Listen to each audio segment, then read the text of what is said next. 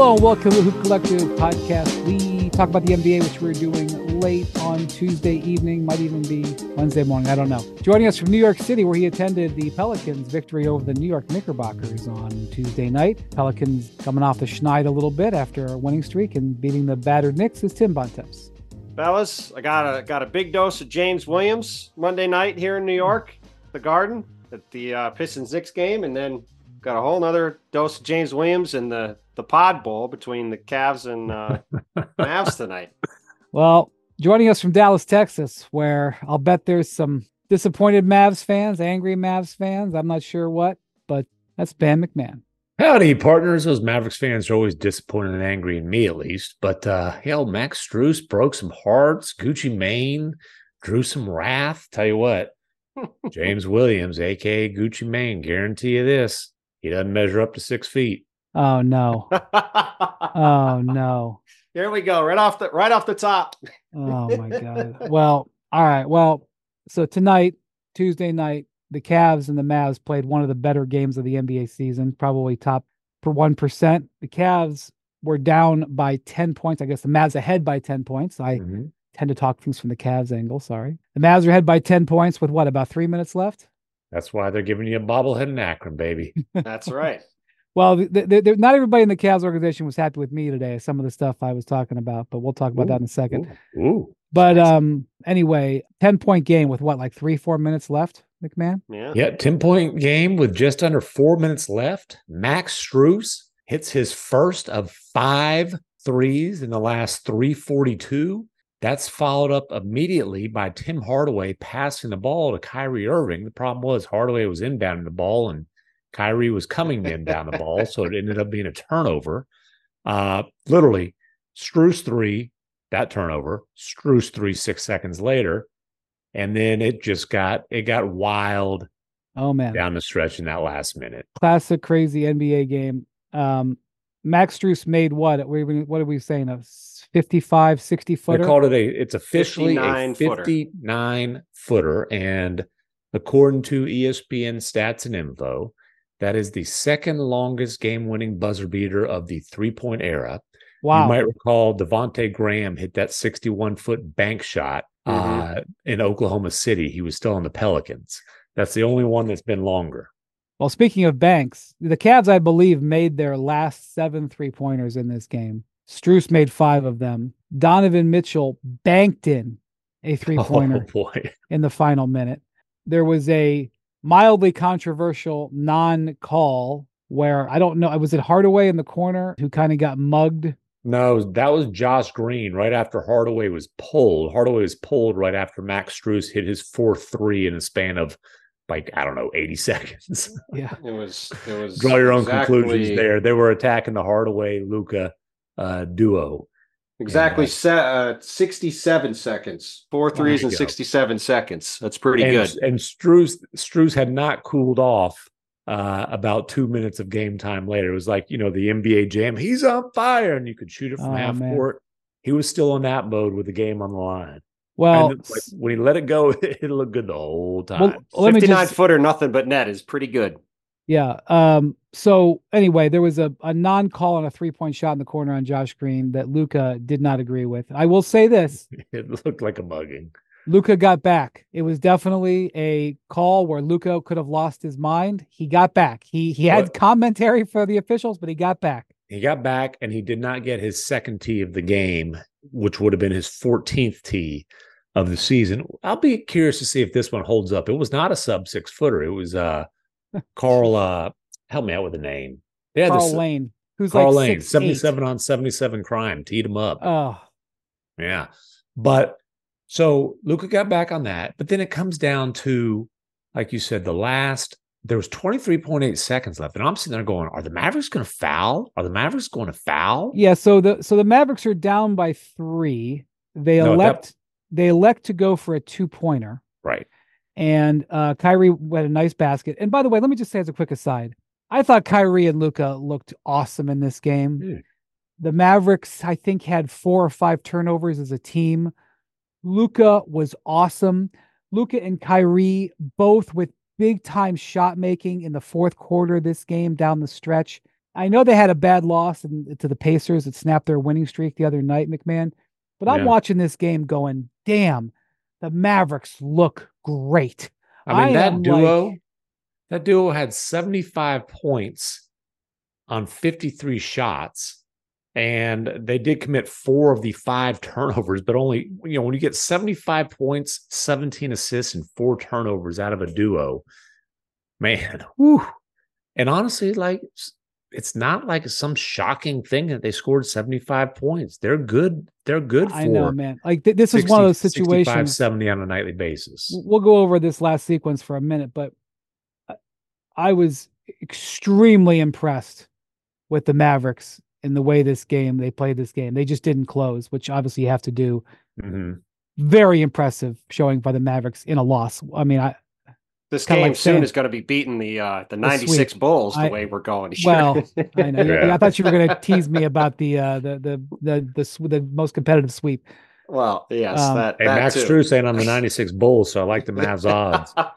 But anyway, uh, so the, the Mavs are down by three. There's 30 seconds left after Donovan Mitchell banks in a three. Um, I was explaining to my six year old, we were watching the game, and I was explaining to him the concept of the two for one. Mhm. I'm not sure he quite grasped it. But so Ky- Kyrie scores and just doesn't beat, there's under 24 seconds. So the Mavs have to Yeah. foul. And as you said, MacMahon, they didn't immediately foul. They tried to trap.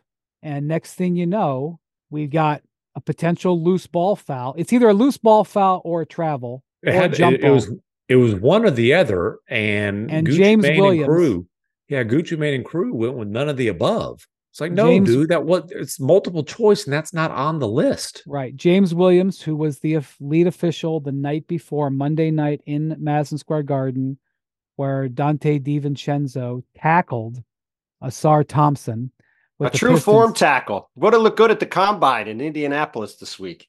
And James Williams, combine who is the crew chief, Bontemps, James Williams is standing two feet from the play. Where's the There New was York inc- media now? That's There was an incredible Williams said. He was picture in my old uh my old publication, the New York Post, that had James Williams literally staring with the whistle in his mouth So bad. at Ausar Thompson laying on the ground next to Donte Vincenzo. It Still was not my favorite James Williams picture. moment. That had to be when he took the Jazz Bears four wheeler for a spin around the court while the Jazz were down like 73 points between quarters last year. I think Drawing a former the- podcast of ours wasn't too thrilled about that moment. I think. Yeah. So, it I mean, just not. real quick, James Williams, who is regarded as a good official, he is a lead. He is a crew chief. La- I, I I had to, I almost thought that that moment last year was like planned, but it was at the end of the season. Nobody right? informed the Jazz of it. Yeah, well, the Jazz were getting blown out, and and he got on the little quad mini ATV that um yes. and drove it It around was the court. One of the stranger, one of the stranger things I've seen. What the call last night is one of the stranger no calls I've seen, and I I just watched this uh this play with 9.2 seconds a couple of times, and Darius Garland got thrown to the ground, and there either needed to be a foul or a tra- no. I'm just saying, like he Yeah. went to the ground with It the was- ball. There either need to be a foul or a travel. Yeah. Now Yeah, I will he, say he, about he, he came he on, came off on, the ground and landed on the ground again, and it was no call of anything. I just want to clarify one thing. Like you said, it was a mini ATV because the big rigs he can't reach the Here we gas go. pedals on. I am telling you, you are one of these days. One of these days, Someone's MacMahon. going to bite my kneecaps.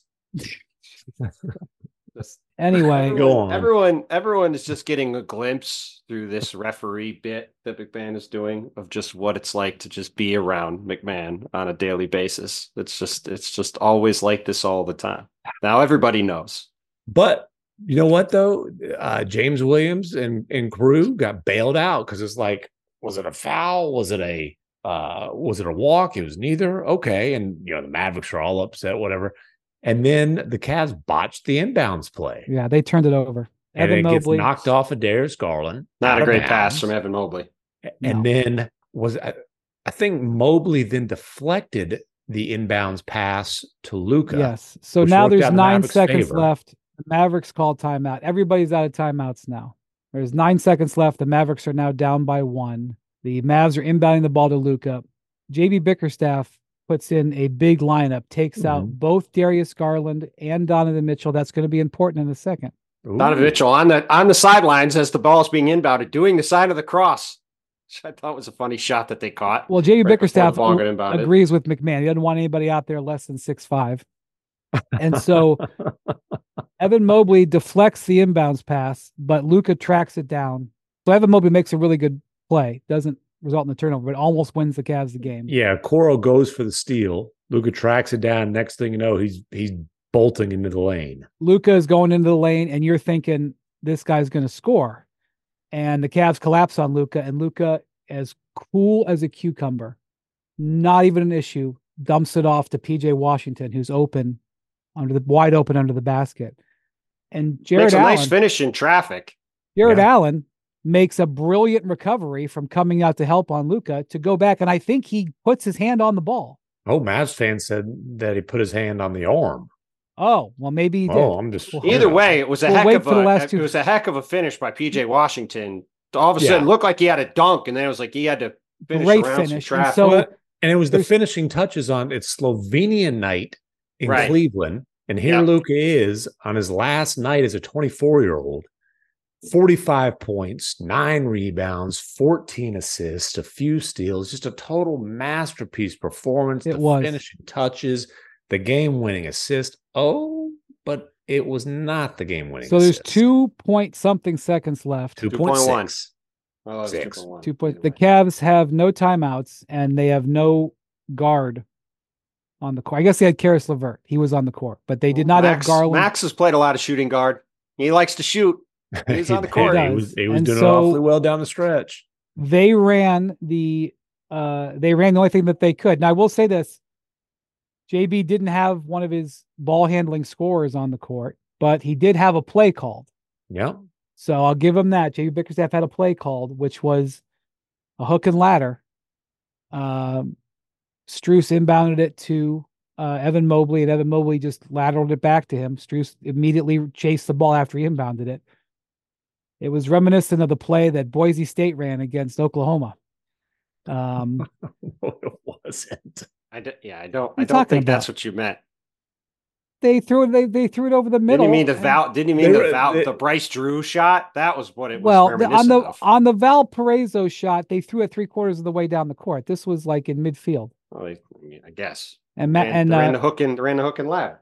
and uh Strus uh Strus threw it in from 59 feet, breaking the the Mavericks' hearts. There was a couple of unbelievable. The the the ball goes in the basket right in front of the Mavericks bench, and as the the camera zooms in, as you see the ball go through the basket, it's perfectly framed with some of the Mavericks players Absolute like swish from 59 feet too. Didn't even graze the rim. And uh and I think it was Markieff Morris who had like the incredible one where you see like it looks this pain on his face as it goes through the net. But um so obviously crazy sequence to end the game. Last two minute report is going to be a mess. The the folks in the league office who deal with the last two minute reports and the referee evaluations are having a very rough time right now this is going to be a, another rough last two minute report. But so that game, you know, for the Cavs who've been struggling, they lost three of their last five. We'll talk about that in a second. And every one of these games from now till the rest of the season with in the West is like huge, huge consequences. The Mavericks go from fifth to eighth from in, Yeah. in- by losing. So Yeah, that could end um, up being a hugely Well, they, consequential they went from loss. They went, yeah, they went fifth to eighth on Sunday, and then they just fell a little bit further back uh, in eighth tonight. oh right, that's right. They You lost know, on they Sunday. are half game back of the Kings, full game back of the uh, Suns, who they do have the tiebreaker on, and now a game and a half behind the Pelicans, Yeah. who are sitting there in fifth. And look, the Mavericks just had a seven game winning streak. This obviously was a crazy game. Luka and Kyrie are efficiently just lighting it up. Um, honestly, I'm not going to really worry too much about other guys' offensive numbers if Luka and Kyrie are putting up 75. Uh, PJ Washington did make some plays there down the stretch. The defense is not it's not not been a good trip for the that revamped Dallas defense. And it's interesting, they consistently are closing with Maxi Kleber at center, which again isn't necessarily shocking if you go back and and look at the team that went on the West Finals run. But when the best personnel move that you've made since the Luka draft was drafting Dereck Lively II and then you gave up a future pick swap to a team that's going to be really good then to get Daniel Gafford. Well, you traded first for him, right? Yeah, but they him, they right? traded a pick swap to Oklahoma City. Oh, that's right. To get the first. Right. That's right. Right, right, right. right. right. And so, you know, Daniel Gafford tonight played seven minutes. That's it's expensive insurance if if that's what ultimately he ends up being. PJ Washington, his offensive numbers haven't been great. He has fit very well. He does make them longer, more athletic, a little bit more dynamic because he can put it on the floor. And and and we'll see. We'll see how the the defense isn't as good as it was during a seven game win streak when it was at like a league best level. Uh, they better hope it's not as bad as it's been these last couple of games. Obviously, you know, the Pacers make a lot of defenses look bad, and then the Cavs just, like you said, when they hit their last seven threes. Well, and Yeah, by the way, just real yeah. quick on the schedule, we're you know we're talking more Dallas is at. Tough back to back in Toronto Wednesday night against a rested Raptors team that's just won three in a row. Just Just pounded got- Indiana And- on Monday. I'm- I assume had a big pizza party tonight. yeah, Darko Yeah. Darko Rajakovic had said he was going to buy the team uh, dinner if they won three in a row, which they finally did for the first time by beating Indiana Monday. Then Do you think in- that NBA players appreciate getting free food? Yes. Do you think Right. that's a uh, they pretty much live in a world where they live they swim in free gear and free food. I'm sure they were happy to make their coach pay for food. Free food I is would say always so. good. They then the, Dallas then is in Boston Friday. Not exactly an easy game. Hold on. Turn around and play at You- home Sunday afternoon against Philly. Philly's obviously What- been scuffling. What's left Then they have over? Indiana and Miami. That's a pretty tough week. You know, Listen, that's- you're you're you're leaving out a key event. You've got this back to back against Toronto, yeah, then Luka's birthday party. He turns Oh. 25 while they're in Toronto, which is Oh. a city where good times have been had by NBA players in the past. that is that It's- is it's- true. It's it's certainly within the realm of possibilities. So you've got the back to back birthday party, a day of recovery, and then uh Luka the- on the road without NBA his leading. newborn baby to cause no diapers, no crying midnight feedings. you know after after Luka's um 21st birthday party, he sat out the next game with a uh, a sprained left thumb that I don't believe ever appeared on the injury report again. well, then Dallas has Detroit, Chicago, Golden State, Oklahoma City, Denver. So this is going to be a pretty big ten games for them to see how. They well, every this, 'cause every like we just yeah, every stretch of games, the rest of the West. I but would yes, I understand say- that. It's just a it's a particularly difficult ten games, and you know, let's see where they're at in a couple of weeks when it's over. So MacMahon, I I watched Dallas play uh the Suns last Thursday, Mhm. uh, and I watched them play the majority of the game on Tuesday night. Kyrie and Dude, Kyrie and Luka, if they, I mean, like, look, uh, this thirty and forty-five, okay, that's not going to happen maybe every night. It happens not it's not like a, a total outlier. This is like a uh, shocking development. yeah. I, I like, I walk away from this game kind of feeling better about where Dallas is than I do where Cleveland is, to be honest with you. Look, they're going to be a as long as those two are healthy, they're going to be a damn good offensive team. That might be the best offensive duo in the league. If not, it's it's very high uh, Yep. on that list. I mean, Luka is leading league in scoring efficiently, and this was his 12th 40 point game uh, of the season. You know, Almost as many as techs. We have That's more right. forty-point games or more more techs by the end of the season. Now, th- pe- people might think I'm being sarcastic here, but I'm not. Dante Exum might play in Toronto. He's been out for a while. If, if he doesn't play in Toronto, he's he's on the verge of coming back. Now, obviously, there might be some rust to chip off or whatever. I'm telling you, Dante Exum could be a key key factor, and he was before he went out. He had earned he he moved in the starting lineup when Kyrie was out for a while. He was going to stay in there and and be bumped to the three. Then he ends up getting hurt. Dante Exum is their best three and D guy.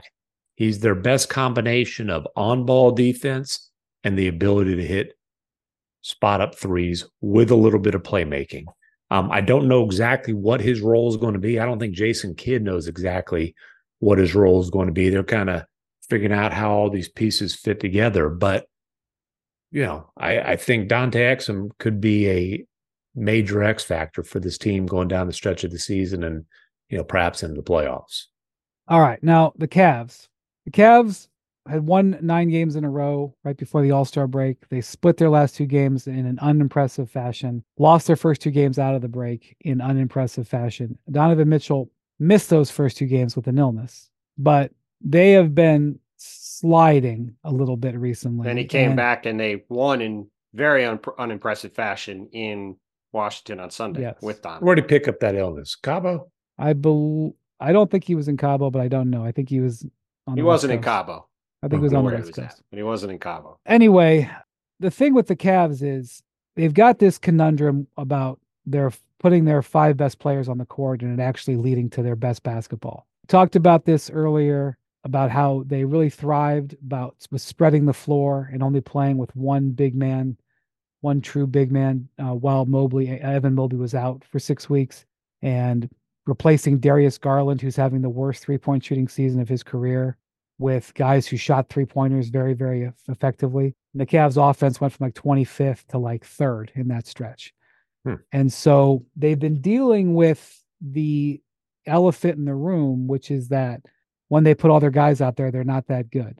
Uh, I shouldn't say they're not that good because I'll get fiery anger. They're not as good as they were before. And so the fit, the fit is clunky. Tonight, Evan Mobley. Yeah, and look, and, just here's the here's the numbers. Their their net ratings plus one point seven with uh with their starting five on the floor, which is so it's not bad, but it's not well awesome. It's and it's not, not awesome. as good as they are when when they split the bigs. They were they were plus nine, I think, while those guys were out.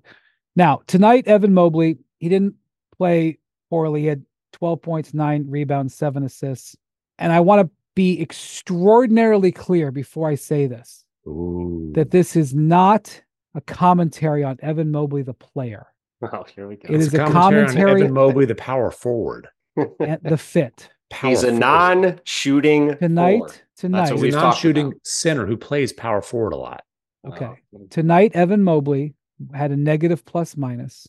He has been back for 13 games. Okay, from his knee injury. The Cavs have won 10 of those games. They are 10 and 3 with him in the lineup since he came back. Of those 13 games, he has had a negative plus minus in eight of them, and zero. He had a zero plus minus in one. He's had a positive plus minus in four of 13 games. Now, I'm not saying that tonight, it's in and of itself was indicative of, you know, because he, it's not a commentary on his play in this particular game, but he has not had a positive plus minus, I believe, in six games. Well, what was a commentary on his performance today and on the Cavs' performance today was in the closing minutes of the game. Max Strus was matched up with PJ Washington, a power forward who couldn't really guard him because the Cavs went very small. And for the final basically seven minutes of the game, they had Caris LeVert, Max Strus, and the two guards out there with Jarrett Allen. And Evan Mobley was on the bench until about 26 seconds left. And when Max Strus got going in that stretch late in the game, it was because they couldn't really the, the Dallas had two bigs out there and couldn't really yeah. keep up. And the floor being spaced, having Max be able to take advantage of that matchup was a significant are you, count, part. Are you counting Washington as a big? He's he's not a wing.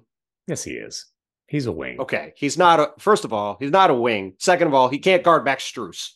Which well, he wasn't. Luka was guarding Max Strus and then Hardaway, and neither one of those guys did well, either. They they were PJ scrambling Washington trying to keep up with the game at four. power forward, and he started the game, and so did Evan Mobley. I mean, whatever you want to power say. Power forward, uh, uh, unless you're the Cleveland Cavaliers, power forward is a wing position in today's NBA. Well, then I would I would say PJ Washington is a four slash five, not a not smaller. But this is not Dallas, he's argument. A four, he's a four slash three. Oh, well, yes, the All Mavericks right, have 17 centers on their team. The point is the the the Cavs had four guards out there with a center to space the floor. Yep. And and Dallas was scrambling to try to guard them.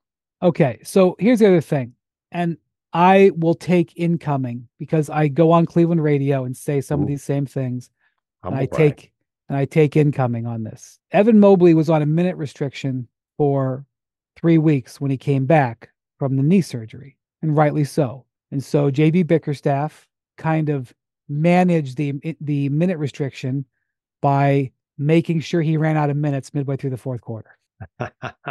and you know, no one no one ever said anything about it, but it was kind of like, well, Evans out. He's hit his. He kept magically minutes. coming out with seven minutes to go in the game, and Jarrett Allen would finish the game. Like you I think today. that's called a happy coincidence. So Yes, Evan Mobley's exactly what it is. Evan Mobley's minute restriction has ended ended after the All Star break, and he's still playing the exact same amount of minutes. Now, when I said that, I, I, the way I said this on radio today in Cleveland was that we know that JB Bickerstaff knows there's a problem because he's not increasing Evan Mobley's minutes, and I was told. Even though his minute restriction was lifted, that they are still being very cautious on his minutes because they played three games in four nights. Okay. Tonight he played 28 minutes. So, and it's and it's not just him. There's also some, some issues with Garland because when Donovan Mitchell plays, he's basically been the point guard for most of the season. He's averaging the most assists in his career. So when Donovan's playing point guard, Garland has to kind of be a floor spacer because they were playing, you know, Sam Merrill, who was like practically leading the NBA in three point shooting, as getting a lot of the minutes. And Garland is not a floor spacer. Yeah, he's a He's- point guard. He's a ball they handler. got they got two guys trying to do the same thing at the guard spot, and they got two guys trying to do the same thing at the big spot. That's the problem. They there's just Right. a lot of overlap. They're all I good am- players. I'm going to take the heat is going to be on for me talking about this after this huge Cavs win. Well, I hope some Um, aggregators really add to it. So anyway, look for everybody in Cleveland who wants the team to be a championship level team. Like this is the this is the thing that has to get solved if the Cavs want to be in the conference finals or in the finals or competing for a title. Like they have to figure out how to make this whole mix work with these four guys. This is the existential question there. And you again, the key part of the game, Evan Mobley was watching on the bench. Mhm. That's a pretty significant thing. and it was As we're moving a- forward. and that and that and that alignment helped them win the game. Yeah. Again, not because Evan Mobley stinks, but because it doesn't fit. This is 2024. Right. Okay, Okay. listen, so the Cavs would be one of the favorites in 1998 for sure, and they still are a good team. 2008. Yeah, they still are a good team, but it's just that style of play is very difficult in today's NBA. So And Cavs- it's, it's tough and- to have two non-shooters on the floor, regardless, in today's NBA. And, and Evan Mobley, like we've talked about a bunch, is a talented player who has not really progressed as an offensive player. And the lack of an outside shot is causing a lot of problems. And you look at what Scottie Barnes and Chet Holmgren have done, two guys who are in the same age range as him. Those guys are legitimate threats from three. And it's changed the way teams have to guard them. And Evan hasn't yet. Doesn't mean he can't. And But he I hasn't also yet. say that because I'm big bag national media, uh, most of the Cavs starters were in negative plus minus tonight, including Max Included Yeah, for a Max lot of the game, for a lot of the game, Mitchell and Allen had worse plus minuses than But- uh, The reason is because their Garland. starting lineup doesn't function well right. as a group. Hey, Okay, what was the now- what was the minivans plus minus? The bench destroyed the the Mavericks bench tonight. We're all about the destroyed. minivan on this pod. I'll just say this. So the Cavs have had a during this stretch where they've been very, very good. I think there's something like uh 20 and 4 in their last 24, something like that. They've had a very, very favorable schedule. Uh, I'll just point out that out of those 20 wins, four of them came against the Wizards. Okay. And they play the Bulls, who just lost to the Pistons. Hey, what's wrong with the Wizards? Kyle Kuzma th- thought they were in better shape than the Mavericks. Mm-hmm. Yeah, the Wizards are actually the worst team in the NBA right now. It's This you know fact. they're they're, they're tied. Newsflash. yeah, they're tied with with Detroit, but Detroit is playing a lot better. So the Cavs play the Bulls on Wednesday, the day this pod comes out, and then they play the Pistons on Friday. And then their schedule takes a major, major turn. Sunday they play the Knicks. Now I don't know who is going to be able to be available for that game for the Knicks. The Knicks are battling through, but that's a whenever they play the Knicks, it's a big it's a big challenge because of what happened in the playoffs last year. Tuesday, I think Bontemps is going to Cleveland because the Celtics are coming to Cleveland. So they play the We'll- Knicks and we'll the see. Celtics. I may be there. I may be there. Don't- Maybe I don't won't be there after despise this pod. Bontemps? Maybe I'll have to hide. Yeah, I was gonna say, didn't didn't he like most wanted in Cleveland? I might be up there after some of the things I said about the the proud. Yes, the you were so Evan mean. You were so mean about the Cavs. So Rubber mean. Ducks ain't giving Bontemps a bobblehead. I know that. No, nobody gives me a ball. so Knicks Celtics. Then they the week after that they play three of the better Western Conference teams all in a row. Or I guess they play the Nets in there, but Timberwolves, Suns, Pelicans. So Hey, the Nets just had a one game winning streak. they quickly. The ended. The Nets have uh, two big games. Convincingly. The Nets have two big games with the Hawks this week to fight for the tenth seed in the Eastern Oh, Conference. That's just- stop. Big games, big big games for the play-in last. Well, if the play-in Hawks, spot. if the Hawks Big, win big those two games games, for the Rockets lottery odds. Listen, if the Hawks if the Hawks win those two games, the you know it especially with Trae Young now being out, I mean they'll be up six in the loss column with like 22 games to go. The thing will be over for sure at that point. And But they lose them both, then it's two, for and then they mayor. got a shot. I'm just saying, you know, the Cavs are, you know, three and three in the last six games, and they have some real tough games in the next 10 days. So maybe they get it ironed out. Like, you know, Darius Garland is a former All Star. I mean, the guy has the ability to put up enormous numbers. They were the number seven offense last year playing with this starting lineup minus Max Strus. It's not like it's impossible for it to happen. Mobley's three point shooting has been improving. It doesn't really matter because they don't guard him. What you need is for them to be guarded out there. That opens the lane for Donovan Mitchell to go to work. It also, Yeah, to same- be fair, same with it also to be clear, hasn't really been improving. He had one game where he hit, I think, three threes. And No, he had then a stretch there. He did. He had a stretch. He had two games where he hit shots, and he it was basically like hasn't five or hit six games. Okay. He's defending because he's tall, Bontemps. Yes, I know. It's all it's all about the heightism here on the pod. So uh, this was an interesting moment in, in, in addition to a fascinating game, interesting moment for both these teams because I'm not sure where the Cavs are going to go, uh, and I'm pretty interested in where the Mavericks go after that. Well, All I'll tell you what, the Cavs got a little uh little bucks kind of zooming up behind them. Yeah, um, I was saying last week that I really thought that the Bucks. I mean, it wasn't really a hot take, I don't think, but I thought that the Bucks were primed to. I thought they were they were showing some signs that they were going to improve, and they've had a couple of good wins since the All Star break, including winning. Actually, right before the All Star break, they won in Minnesota, which was a really good win. Uh, no, right No, before the All Star was- break, they farted Oh, that's all over right. the place. Right in after the All-Star break they opened the All Star break beating Minnesota, and then That's they beat right. a very injured Philly team and a bad Charlotte team. But they dare did beat you. the And bad they- Charlotte team by a thousand points. How dare you? Before they Charlotte had been red hot. Early, they did beat Denver too, so they've they've had some nice wins lately. Yeah. Charlotte, and look, they beat they beat the red hot. sizzling Charlotte Hornets. It's hard to beat. It's hard to beat the Hornets these days, and they did it by about seventy-two points. caught the Hornets at the end of that road trip. More Hoop Collective podcast after this.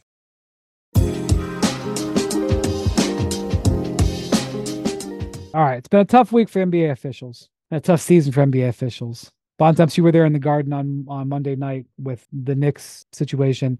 They had a sort of interesting karmic turn because two weeks ago in Houston, you remember Jalen Brunson gets called for the foul at the end of the game on uh, Jalen Green, was it? He f- No, Aaron Holiday. Aaron Holiday, Holiday. yeah.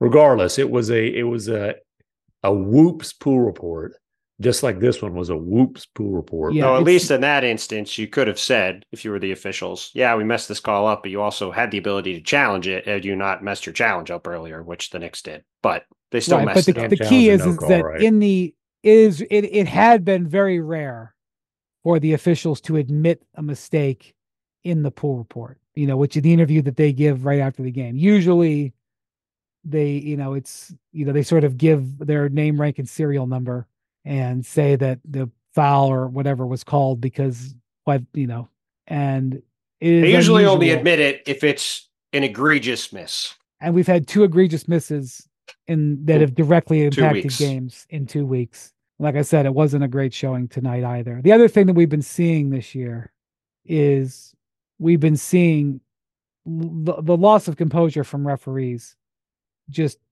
ejecting guys like out of nowhere. It, it it's not been the greatest season for officiating, and you guys know that I am usually a staunch defender of officials.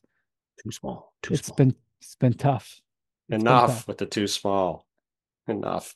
It's been tough, Bontemps, and um, it's not something that's easily fixed, and it's not something that you know you can do about it. You just got to be better. Is the long story short. Yeah, I mean, look, we are we're dealing with the human element here, right? And you're going to have mistakes at times, and that is just part of the g- game in general. People are going to miss shots. People are going to miss calls. The call, the the whole thing on Monday was brutal. I mean, it was a crazy sequence. I, you know, we as a group put together the questions for the pool reporter Brian Mahoney from the Associated Press did it with James Williams, who was the crew chief, and you could have. I thought there could have been a foul call on the play when Josh Hart knocked it away from Simone Fontecchio. They argued that there wasn't one.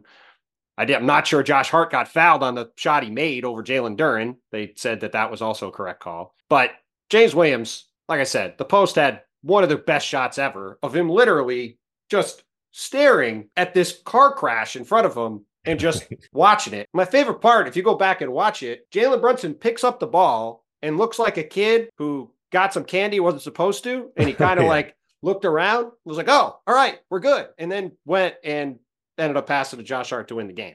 And It's like it's like in Halloween where you're you're checking. Hey, do they have a a, yes, a, a ring cam? Because they're boy, these are like full Yes, size candy these bars, and there's a bunch ass- of them just big big full here. candy bars that we got in our hands. But listen, Can I just uh, make call a quick timeout? That wasn't a story from MacMahon's childhood. We didn't have ring cams when we were kids.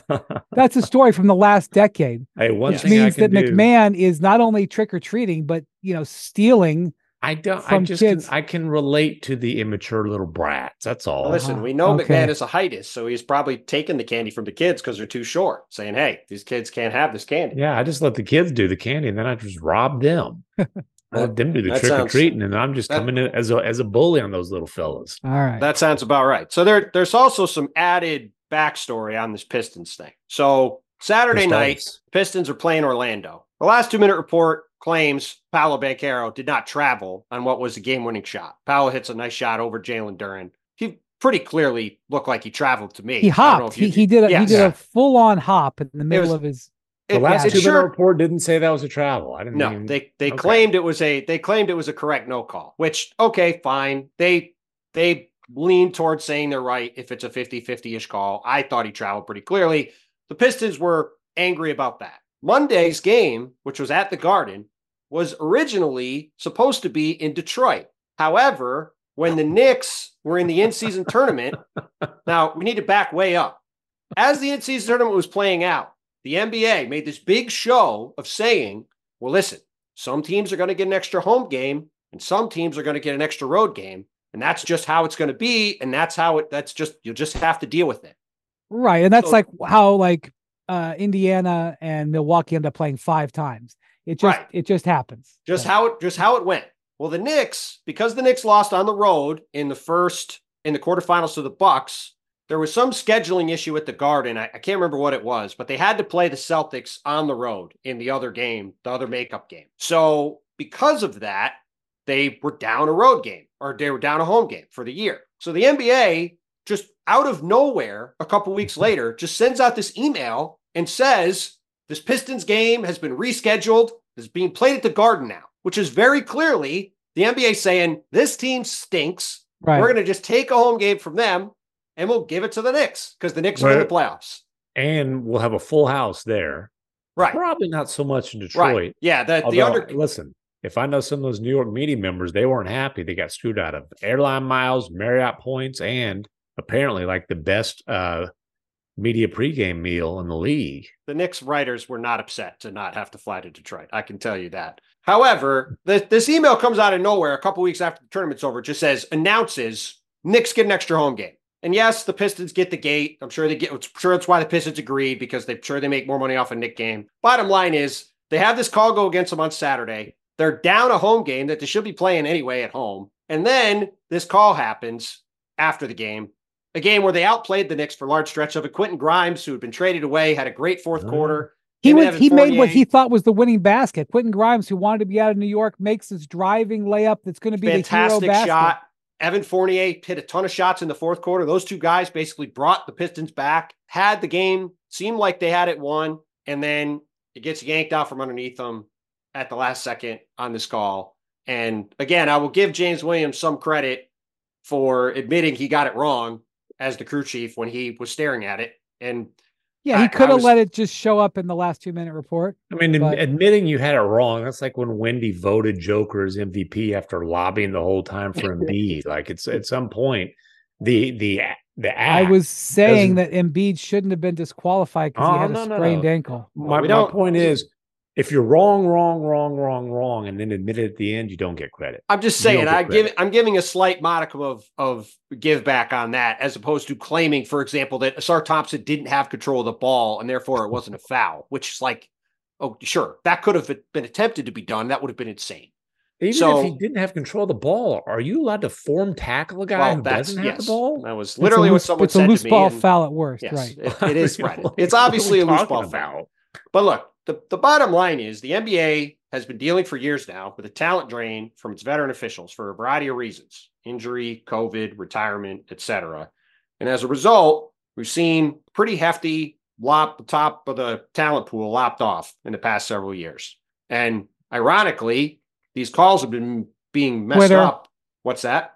They lost an official to Twitter, Oh, well, yes, Eric Lewis. Yes. Uh, who was one of the best officials in the well, league, uh, by the an way. An excellent official. Right.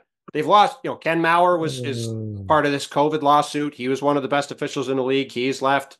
Monty McCutcheon's out running the officials. He left refing. Duke Callahan and Danny Crawford retired. There's been a bunch of them. Yeah. So these guys have all left. They have to replace them. The irony is these mistakes that have been made in recent games have been made by guys who've been doing it for a while. That's James correct. Williams certainly been doing it for a while. Jason Goble obviously is famous for missing the call against the Lakers last year, which then seemed Jason to cost the Lakers to Goble get every was the call for the next who- six months. Jason but- Goble was the guy who made the call on Brunson in Houston, and also the guy who made the call or non-call in Boston Non-call on last year when LeBron went to the basket, where Yes. Pat Bev got the the camera. But the But point is, this who- is he wasn't the one who Pat Bev showed the camera though. I forgot which. Which That was believe- Eric Lewis. That was that was was Eric. Twitter Yes, That's that was. Eric Lewis. Yes.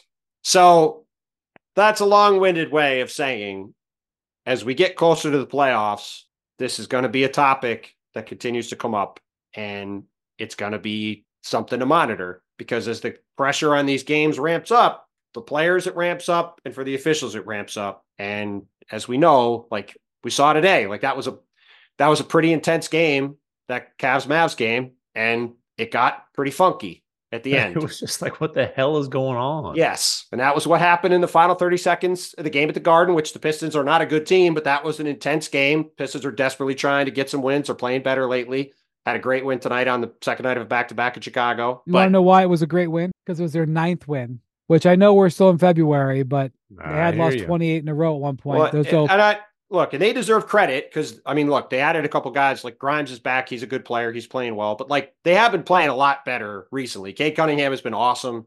They, like I said, they played a great game against Orlando. They played, they outplayed the Knicks on Monday. Knicks have been a mess for a while with all these injuries. They got to get healthy, but they deserve to win the game Monday. That was a really impressive win to come back and win. nine wins um, is the that game in fewest wins in a full NBA season. The, the Bobcats, the Charlotte Bobcats, had less than that in a lockout shortened season. I think they had six, but Seven.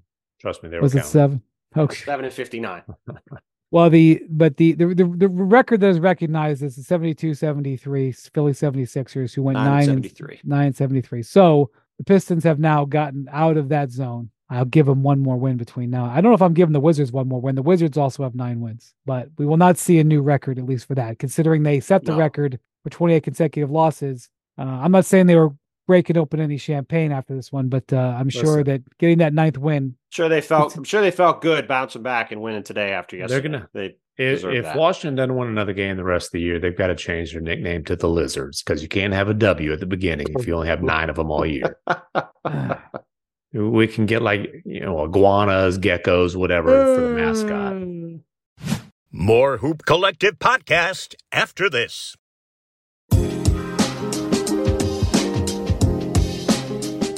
All right. Woody Bontemps, you had a story approve. that came out with Kevin Pelton on Tuesday about the offensive explosion in the NBA this year and what the NBA is think what the NBA thinks about it. And this is something that routinely when I run into people out in the world, ran into a couple of gentlemen in Las Vegas over the weekend where I was. couple gentlemen. Yeah, what are these Couple of- like sh- shady gambler types or what? I mean, what what's going on here? That's for me to know. Uh, you know, who recognized me and like, you know, this is why I often hear this from people who are not really NBA fans. They'll they'll complain about they'll complain about traveling, and I and I have a I have a, a an answer for traveling, and I always say this to um to people from Europe, the Europeans that I deal with when I do the cover Team USA, and I'm you know dealing with all kinds of Europeans who talk about how the NBA game is you know crap compared to the pure game that they play in Europe, which is they do play a pure game in Europe. And I say, yeah, I agree that it's a more fundamentally sound game that you play in Europe, and next to nobody watches it. They like when people maybe get an extra half step and throw down a dunk or whatever, and they want people to watch the game. I understand you don't want that in game seven of the NBA finals, but let's just keep our eye on the ball. The other thing I hear about recently is there's no defense play in the in the NBA. You know, uh, I mean they've been saying that for years, but now they're like, you know, every game's 146 to 142. Well, that is kind of an interesting and more getting more fair criticism. And Bontemps, you talked to Joe Dumars and some other people in the league about it, you and Kevin Pelton. And what did you learn? Well, the, I think the most immediate thing I learned was that the NBA's competition committee is officially studying whether to make any changes to the rules to potentially give defenses more of a fair shake, which was sort of the news peg of the story. Um, that is actually potentially going to be on the table, I would assume, this summer once they spend a few months looking at it. But look, I mean, it's a combination of a few things. We just talked earlier about the Cavs and Evan Mobley, right? And 20 years ago, Evan Mobley not shooting threes wouldn't have been a problem at all because as Mike Brown, right. the coach of the Cavs 20 years, years ago, ago, well, Mike Brown was coaching the Cavs in two, started 2005, as you know. And he, when I talked to him for the story, he was like, look, when I started coaching, there was maybe a guy on each team and probably not even that you really worried about shooting the ball from three. Now you're worried about every guy basically on every team shooting the ball from three. Now, when, when when centers come into the league on the scouting report, it's noted as a flaw if they can't shoot the three. Right. 20 years ago, Dirk was revolutionizing the game because he was a power forward who could shoot the three. That's shoot right. the three. He shoot he was shooting 20 footers. He wasn't even shooting the three.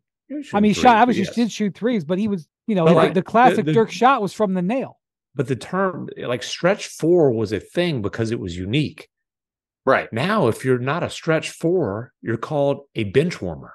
Right. Chris Bosh, when Chris Bosh started shooting threes with the with the Heat to space the floor for LeBron and Dwyane Wade, it was this mind-blowing revolutionary thing. You know, now that, you've got now you've got stretch rim protectors. Like Chet Holmgren has right. 150 blocks and 100 100 threes. Right. And we've got plenty of season left to play. So and we've talked about that from the beginning. That's why that's why that's been such a big deal, right? Having him space the floor at center gives Shai Gilgeous-Alexander all these avenues to cut into the lane, all this extra space for him and Jalen Williams, these guys to operate. Like that's that we spent so much of the year talking about why that's been crucial to their success. And speaking of Mike Brown, like occasionally, if you ever want to watch, or you can just go onto YouTube and look at it. Mike Brown was the coach for LeBron when he had that famous game in Detroit in 2007 where he scored 29 of 30 points. 48 special. I am sorry to say this. It's almost unwatchable. Not, not not the LeBron plays, but like if you watch the game, it's an awful dude. When you watch game, when you watch old basketball, even like the Showtime Lakers, who are like this ridiculously entertaining team, their half court is hard to watch. Guys, one are, guy dribbling the ball with one guy guarding him and four guys standing around near the paint. Yeah, guys are spotting up at 16 feet. It's it's insane to watch now. You're just like, dude, back up. It's, and yeah, so, it's another sport. Like, okay, studies the thing. Here's the deal, though. I don't want to go back to mud wrestling basketball. Well, nobody's, I, but nobody's, but also to hold on, just to cut you off for a second. Nobody is arguing nobody is arguing that we're going to go back to the to 2004 when it was 65 to 60 in conference finals games between the Pacers and the Pistons. Okay, I don't want I don't want just to be able to, for a big guy just to plant his butt uh, in the middle of the lane and and just be able to clog things up. You know, I don't want hand checking. I'm sorry. I like it is fun to watch the most skilled era ever in the NBA. I don't think scoring, like I don't think a lot of scoring is a problem. And th- well, there are still good defensive games. There are still, I promise you, in the playoffs, we're going to see some 102 to 100 type of games. that are going to be great basketball games. But the simple fact of the matter is, the number one reason that scoring is through the roof is because the players are more skilled than ever. And because you're having to guard guys 30 feet from the hoop where that would have like that wasn't even a figment of anybody's imagination 15 years ago. Well, yes, that is 100% true. And to be clear, again, just for people who haven't read the story yet or are not going to read the story, the NBA makes any changes to the rules. The goal is not for anybody involved, from people who think, like Jrue Holiday, who I'll get to in a second, who thinks that you should be able to play more defense, to Joe Dumars or anybody else. Literally everybody said we're not going back to 20 years ago. I think the question is has the game, like then it was horrible to watch. They Mhm. instituted a bunch of rule changes to make more offense come into the game. More offense came into the game. Teams got smarter. Teams now are much more judicious in where they get their shots from. Daryl Morey deserves a lot of credit for that, for the way he and James Harden really, and Mike D'Antoni helped revolutionize the way teams really look at the court and study where to get shots from and get the most efficient shots in the most efficient way. Erik Spoelstra too. Yeah, Erik Spoelstra, all these guys, Steve Kerr with the Warrior, all these guys, like it, all these coaches have done a great job of finding ways to manipulate defenses and create more space, more shooting everywhere on the court. Like Tim said, now instead of like 10 years ago, Ryan Anderson was a revolutionary guy as a stretch four. Kevin Love was a mm-hmm. revolutionary guy as a stretch four. Now it's Chet Holmgren 10 years later as a stretch five. Nikola Jokic is a stretch five. Joel Embiid is, a, a, you know, whether you want to call him a stretch five or not, a guy who can easily hit open threes. Like those are the guys that are really bending defenses. Karl Towns, obviously, we can't forget him. I don't even know Tim's moniker for him, but um, Big Spamo, self yeah, there, self-proclaimed greatest shooting big man of all time, there, baby. There you go. I set you up for it. But I do think that, so. It's not like if over there is zero, and now we're at hundred. I think the goal would be to get it to like eighty-five or ninety, and move it back a little bit the other way. And I think where the interesting thing you said there is referring to the playoffs. And when I asked a bunch of people about this, not surprisingly, Jrue Holiday, one of the most physical defenders in the league, one of the Right. best defenders in the league, when I said to him, Hey, do you think that there's a balance between offense and defense? He immediately said no and started laughing. And I said, I thought you might say that. And we talked about it for a while. And then I said, Hey, if you could change something, what would you change? And he he immediately said, without thinking, call every game like a playoff game. Because that's when the games are the best. And that's when people watch the most. And that's when the competition's the best. Now, to me, the inference there is, and I mean, he just said it to me after we talked about it for a while.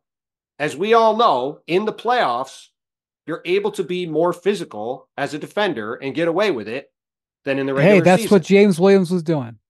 that's right. Yeah, James Williams is running it like a basketball, playoff game. but I do think, like for example, Jayson Tatum and Giannis Antetokounmpo are big physical guys who are obviously very skilled, right? Both of those guys like to get in the lane and use their off arm to shove off the defender and create space and then score. They almost never get called for a foul on that. But I if mean, the Luka's defender, a master of that too. Luka's 250-ish pounds and James is a- Harden. just a bull. yep, James Harden, another guy, right? A Those bull, guys are all ballet feet, but a bull. Right. So those guys are all able to use their bodies to create and arms to create space and be physical and get room to score. But if a defender does the same thing to those guys, they're almost always going to get called for a foul. And so I think if anything changes from my conversations with Joe Dumars to talking to Jrue to talking to all these other people, I think like we've seen the NBA take away some of James Harden's various tricks over the years and the rip through mm-hmm. move and stuff like that. I think all that really might change here is just maybe letting defenders be a little more physical, maybe preventing some of these offensive players from having quite the same ability to create these advantages, just to try to balance the the playing field out a little bit so it's not so shifted towards the offense. But we're not going to be in a world where it's going to be 95 to 90 even again. I mean, the games are going to be 125, 120 almost no matter what is done because there's so many threes shot. And to your point, MacMahon, there's so many skilled players now. Like Mike Brown said it perfectly. It's like you can't, you, there's really not a way to put the cat in the back in the bag with this stuff. A lot of it's just the way the game is now. Yeah, and and it was good that they got rid of some of the ridiculous free throw hunting. You know, the the the non-basketball played free throw hunting because nobody wants to see that.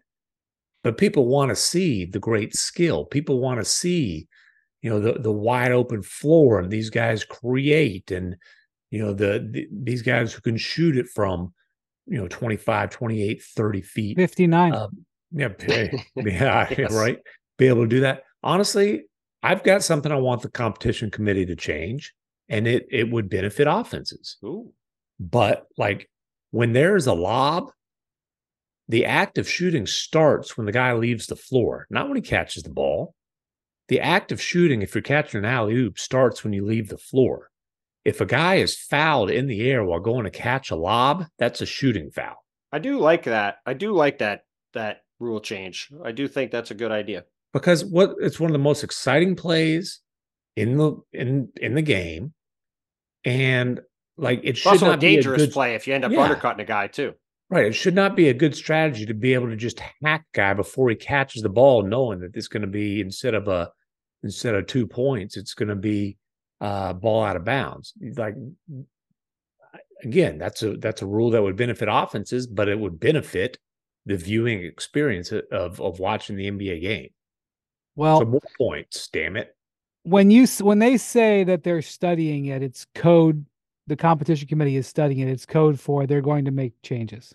on Um, this one, on this one, we I'm can't not have a 100 bad boy. We can't have Joe Dumars in charge of this crap because they were. I mean, come on, dude, that was hideous basketball. I don't. Champions, but hideous basketball. I don't. uh Well, in the What's Magic Pistons doing? were, He ain't busy. Let's get Magic involved here. the 04 Let him tweet were, through it.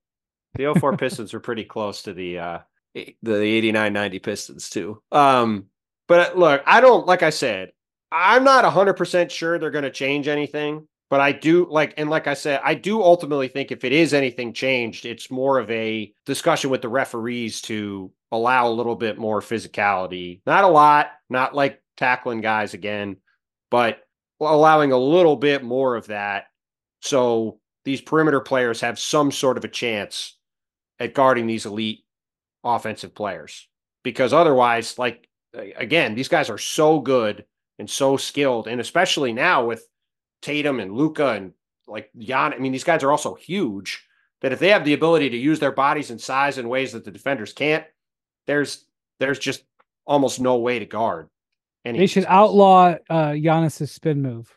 It would bring scoring down instantaneously. Everybody knows he's going to do it, and it works eight times a game. It's wild. Pretty good. It's, I think it's just because he's such a freight train. What are you going to do? You take that charge. I know you're loading up and thinking, "My God, please help me!" And then all of a sudden, he does the loop de loop, Listen, and he's Giannis goes you. in that spin move. I'm like the Brooklyn Nets. I ain't taking that charge. But that is the you make a good point, MacMahon, about watching the old games because I I even got asked to I did a radio ESPN radio hit earlier and somebody one of the hosts was like, oh, so these guys are just not playing defense now, right? Isn't that the deal? And I brought Yeah, that up. you- Like if you don't think NBA teams are really playing defense, watch watch a quarter of an NBA game today, any two teams, and then go watch the Showtime Lakers and the Celtics play in the finals in the 80s. And it it the guys on most of the guys on the court aren't moving 80% of the time. well, and just the spacing. The the how much more ground do you have to cover?